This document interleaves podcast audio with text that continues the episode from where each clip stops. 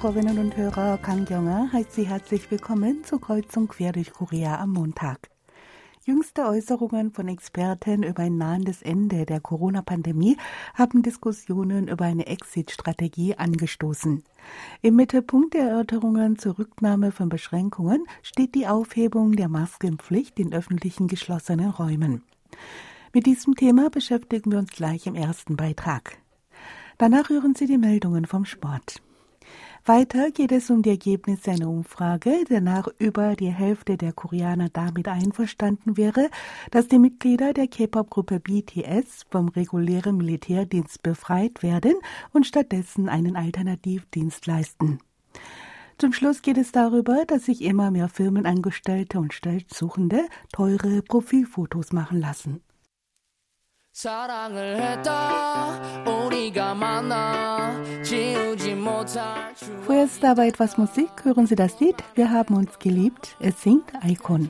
결말 그거면 됐다 널 사랑했다 우리가 만든 love scenario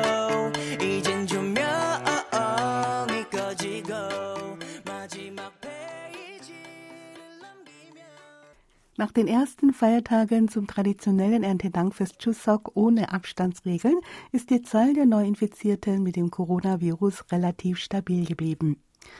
Angesichts positiver Entwicklungen wird nun lauter über eine Exit-Strategie nachgedacht, sodass die Maßnahmen gegen die Viruspandemie vollständig wegfallen konnten.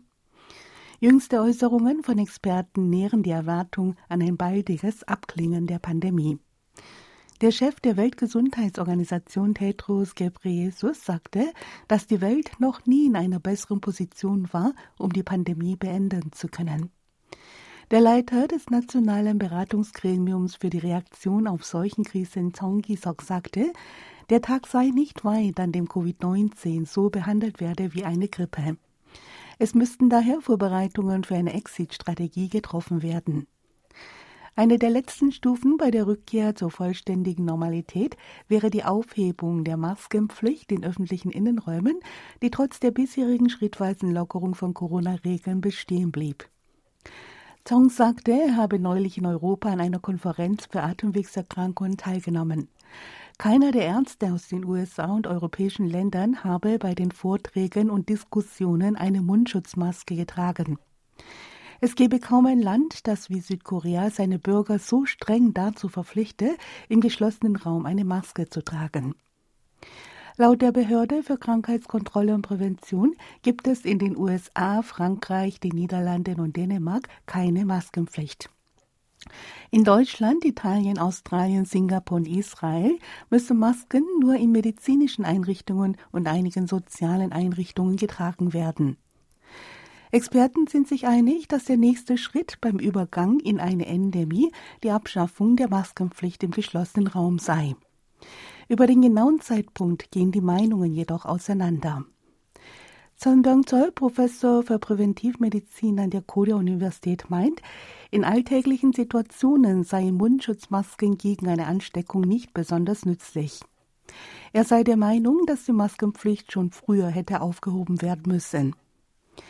Der Infektiologe Kim Mun-soo ist hingegen der Meinung, dass eine Aufhebung der Maskenpflicht angesichts des Umstands, dass die Zahl der versteckten Infizierten ohne Symptome ansteige, verfrüht sei. Südkorea sei immer noch eines der Länder mit der höchsten Zahl der Corona-Infizierten pro einer Million Einwohner. Ein derzeit viel diskutiertes Thema ist auch die Aufhebung der Isolationspflicht für Infizierte. Die Regierung hatte im Juni, als die Corona-Fallzahlen auf unter eine Million sanken, eine eventuelle Aufhebung der Isolationspflicht für Infizierte überprüft.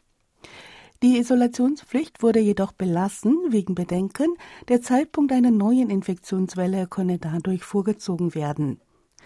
Es wird allerdings von den Behörden schon längst nicht mehr genau beobachtet, ob sich Infizierte auch tatsächlich in häusliche Isolation begeben. Somit hat die Isolationspflicht faktisch nur Empfehlungscharakter und ist so gut wie abgeschafft. Die Regierung ist mit ihrer Entscheidung noch vorsichtig. Die Chefin der Behörde für Krankheitskontrolle und Prävention Pek Yongnan sagte Ende letzten Monats, die Isolationspflicht für Infizierte und die Maskenpflicht in geschlossenen Räumen seien in der gegenwärtigen Lage für die Seuchenkontrolle sehr wichtige Maßnahmen. Deren Lockerung müsse sehr sorgfältig überdacht und mit Vorsicht beschlossen werden. Experten nach stellt die Grippewelle im Herbst und Winter ein Hindernis auf dem Weg zum normalen Alltag dar. Laut Kim Tak, Professor für Infektiologie an der Sun Chanyang Universität, sei es sehr wahrscheinlich, dass sich diesen Winter neben der Corona-Pandemie auch andere infektiöse Krankheiten wie die Grippe ausbreiten. Dies sei eine Situation, die es so bislang noch nicht gab. Coronavirus und Grippe verursachen ähnliche Symptome und sind schwer voneinander zu unterscheiden. Die Infizierten haben Fieber und häufig Atemwegbeschwerden. Sollte es zu einer Doppelpandemie und einem drastischen Anstieg der Patientenzahlen kommen, könnte dies zu einer Überlastung des Gesundheitssystems führen.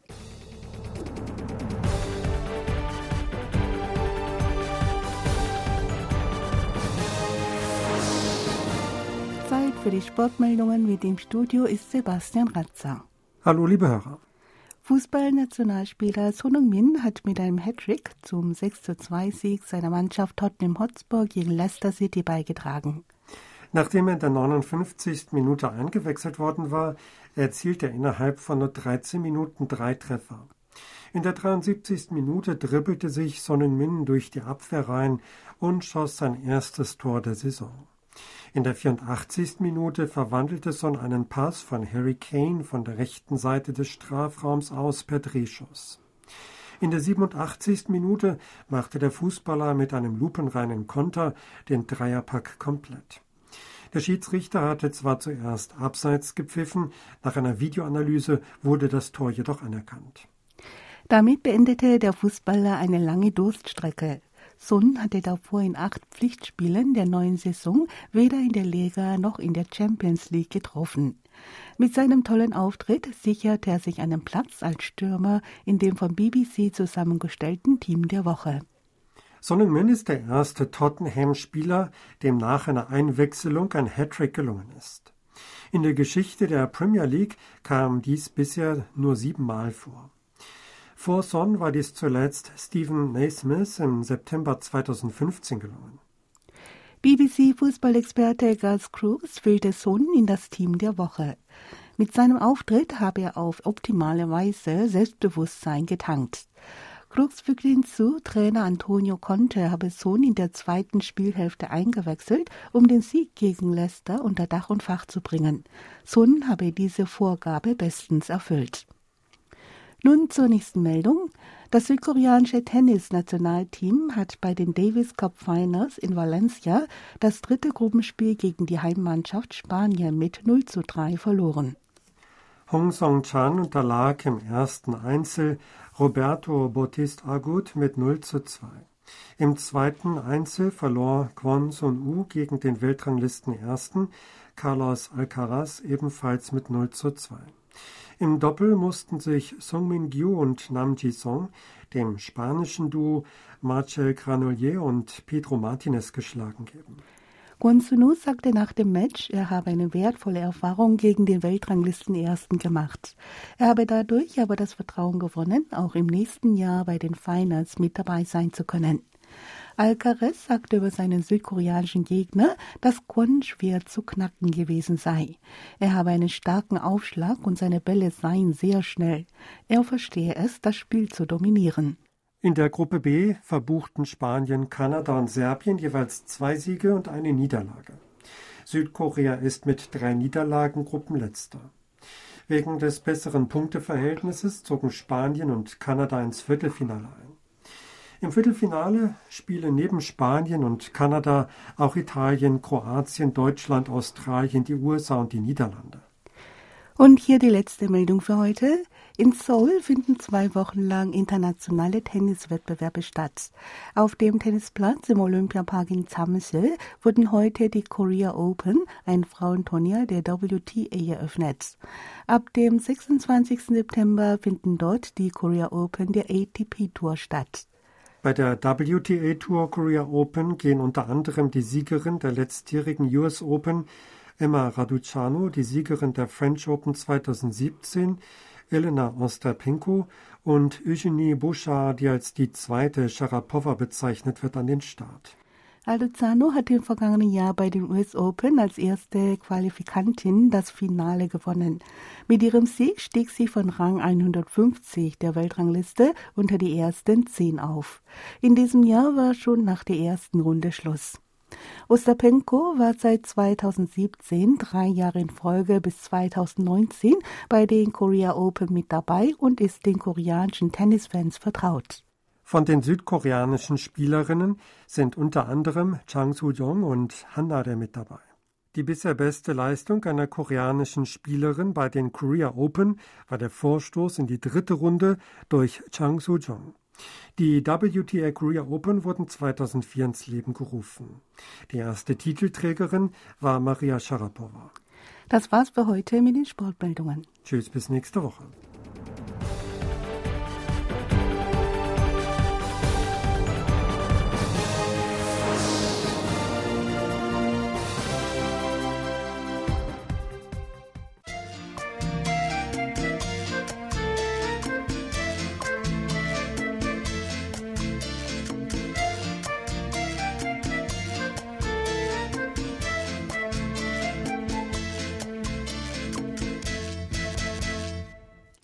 Über die Hälfte der koreanischen Bürger wäre damit einverstanden, wenn die K-Pop-Gruppe BTS vom regulären Militärdienst befreit wird und als Ersatz einen Alternativdienst leistet. Bei den über 40-Jährigen überwog der Anteil der Befürworter, bei den unter 30-Jährigen der der Gegner. Dies ergab eine vom Internetmedium Polynews in Auftrag gegebene und vom Meinungsforschungsinstitut Inatec System neulich durchgeführte Umfrage. Über 3000 Frauen und Männer ab 18 Jahren wurden befragt. Laut dem Umfrageergebnis waren rund 60 Prozent der Befragten damit einverstanden, dass die Mitglieder der Gruppe BTS wie ausgezeichnete Sportler oder klassische Musiker die Gelegenheit zu einem Alternativdienst als Ersatz für den Militärdienst erhalten. Sportler und Künstler, die bestimmte Kriterien erfüllt haben, bekommen gemäß einer Sonderregelung nach einer lediglich vierwöchigen Militärausbildung und 544 Stunden freiwilligen Tätigkeit den Wehrdienst als absolviert bestätigt. Der Anteil derjenigen, die sich gegen ein solches Privileg für BTS aussprachen, betrug 38,8 Prozent, 21,3 Prozent davon waren entschieden dagegen. Unter den Befürwortern war der Anteil der Frauen mit 62,3 Prozent höher als der der Männer mit 57,3 Prozent. Die Zustimmung für einen Ersatzdienst für BTS war bei den älteren Umfrageteilnehmern besonders hoch. In der Altersgruppe der 40er stimmten 63,4 Prozent und in der Altersgruppe der 50er 66,9 Prozent dafür. Die über 60-Jährigen waren zu 68,5 Prozent damit einverstanden.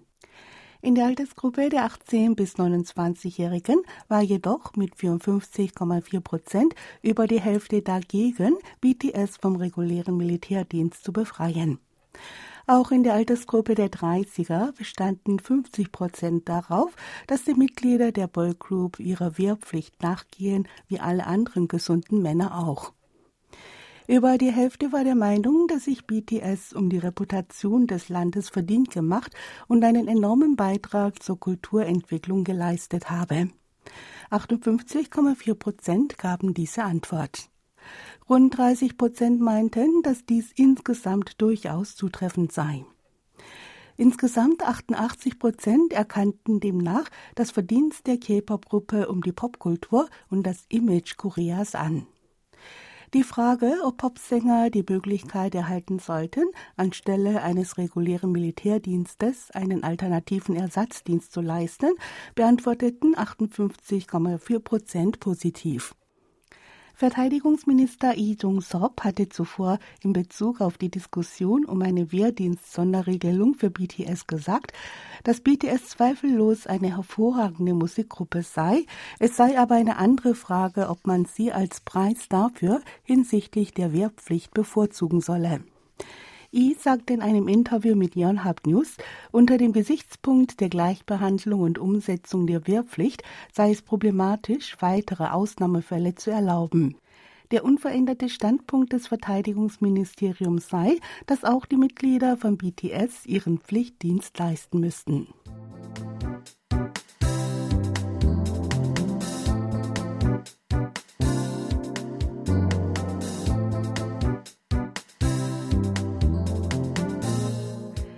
Herr Kim, der vier Jahre lang bei einem Finanzunternehmen beschäftigt war, ließ sich neulich in einem Fotostudio ein Profilfoto für 200.000 Won, etwa 144 Euro machen.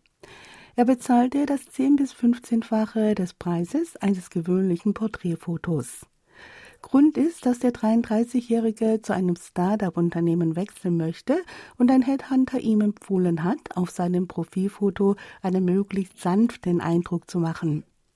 Nach einer einstündigen Aufnahme bekam er ein Foto überreicht, auf dem er auf einem braunen Hintergrund leicht schräg sitzend lächelte. Einige Monate später bekam er eine Stelle als Manager in einem Startup-Unternehmen. Unter Stellensuchenden und Angestellten sind derzeit teure Profilfotos für einen Preis zwischen 100.000 und 400.000 Won in Mode gekommen. Da es ein allgemeiner Trend ist, sein Profil auf Plattformen für Stellenvermittlungen zu veröffentlichen, um bei der nächsten Gelegenheit den Job zu wechseln, hat der erste Eindruck auf dem Bildschirm an Bedeutung gewonnen. Hinzu kommt, dass auch Personalverantwortliche immer häufiger Social Media nutzen, um sich einen zusätzlichen Eindruck von Bewerbern zu verschaffen. Während Porträtfotos auf Lebensläufen früher lediglich dazu dienten, eine Person erkennbar zu machen, vermitteln Profilfotos heutzutage das Image und den Charakter der Person. Bekleidung, Gesichtsausdruck und Haltung spielen eine wichtige Rolle. Ein Student mit Nachnamen I sagte, dass viele seiner Kommilitonen ab dem Zeitpunkt der Bewerbung für Praktika über 100.000 Won für Profilfotos ausgeben würden. Auch Aufnahmen im Freien für mehrere hunderttausend Won seien nicht selten. Vor diesem Hintergrund entstehen immer mehr Fotostudios, die sich auf Profilfotos spezialisiert haben. Für eine Aufnahme in dem bekannten Solar Studio Grey Graphy muss man zwischen 200.000 und 400.000 Won hinblättern. Vor der Aufnahme wird mit dem Kunden über das Fotokonzept, die Kleidung und Haarfrisur beraten. Der Chef des Fotostudios, Chon Him-chan, sagte, dass noch vor drei, vier Jahren die meisten Kunden gekommen seien, um ein Foto als Erinnerung für später machen zu lassen. Derzeit dienten die Fotos vorwiegend der Stellensuche. Seine Hauptkundenschicht seien Rechtsanwälte, die sich für einen Job in einer Anwaltskanzlei bewerben wollen. Das Fotostudio Xianhada, das landesweit zehn Filialen betreibt, wählt bei der Aufnahme statt des geläufigen weißen Hintergrunds eine Farbe, die zu dem Kunden passt. Ein Profilfoto, das von einem erfahrenen Fotografen aufgenommen wird, kostete zwischen 110 und 160.000 Won. Seit teure Profilfotos beliebt geworden sind, haben sich auch die Vorgaben für Porträtfotos auf Lebensläufen in Bewerbungsunterlagen geändert. Zuvor war auf solchen Fotos zur Identifizierung der Person nur das Gesicht bis zu den Schultern zu sehen. Jüngst sind Bilder, auf denen der Oberkörper zu sehen ist, oder Ganzkörperfotos gefragt. Es ist inzwischen auch kein Muss mehr, dass Männer auf Porträtbildern eine Krawatte tragen und Frauen die Haare hochgesteckt haben. Statt möglichst seriös und mit neutralem Blick in die Kamera zu schauen, darf man für das Bewerbungsfoto heute gerne auch mal ein strahlendes Lächeln zeigen. Ein Mitarbeiter der Stellenvermittlungsplattform Saramin sagte, dass vorwiegend Start-up-Unternehmen der Grund seien, warum die Vorgaben für Bewerbungsfotos gelockert werden. Einfallsreiche Bewerbungsfotos von Softwareentwicklern, Designern und Marketern, die im Internet die Runde machen, dienen vielen Stellenbewerbern als Beispiel. Ein Firmenmitarbeiter mit Nachnamen Im sagte, Profilfotos würden vielfältig in sozialen Medien und bei Videokonferenzen eingesetzt. Es sei daher die Einstellung der Berufstätigen, dass man sich ein gutes Profilfoto ruhig etwas kosten lassen könne.